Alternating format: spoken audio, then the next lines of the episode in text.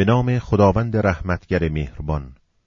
آنگاه که آسمان زهم بشکافد و آنگاه که اختران پراکنده شوند و آنگاه که دریاها از جا برکنده گردند و آنگاه که گورها زیر و زبر شوند هر نفسی آنچه را پیش فرستاده و باز پس گذاشته بداند.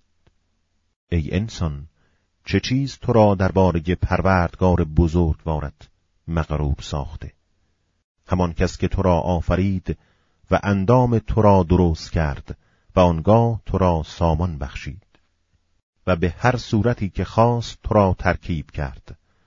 با این همه شما منکر روز جزایید و قطعا بر شما نگهبانانی گماشته شده فرشتگان بزرگواری که نویسندگان اعمال شما هستند.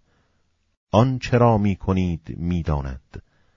قطعا نیکان به بهشت اندرند و بیشک بدکاران در دوزخند. روز جزا در آنجا درآیند و از آن عذاب دور نخواهند بود. و تو چه دانی که چیست روز جزا؟ باز چه دانی که چیست روز جزا؟ روزی که کسی برای کسی هیچ اختیاری ندارد و در آن روز فرمان از آن خداست.